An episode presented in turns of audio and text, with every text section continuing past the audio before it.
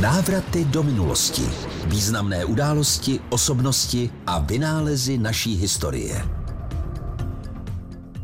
Fidlovačka. Asi každý z nás někdy slyšel slovo fidlovačka.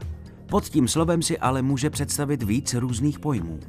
Všechno začalo u ševcovského nástroje nahlazení, takzvané fidlování kůže, ze které se šily boty.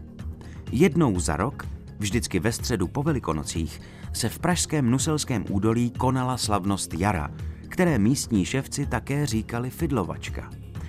Symbol této slavnosti představovala břízka ozdobená věncem z jarních květů, stuhami, malovanými kraslicemi a na vrcholku břízy byla připevněna ševcovská fidlovačka.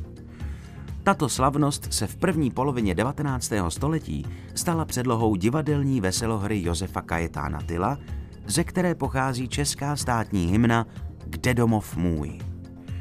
Fidlovačka je ale také park a divadlo.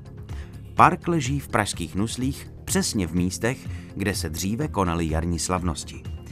Divadlo na Fidlovačce zde vzniklo ve 20. letech 20. století.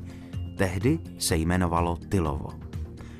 Pak několikrát změnilo název, hrozila mu demolice a teprve po pečlivé rekonstrukci z roku 1998 se oficiálně jmenuje Divadlo na Fidlovačce. Pokud vám ale slovo fidlovačka evokuje fidlání, tedy hru na housle, nejste daleko od pravdy.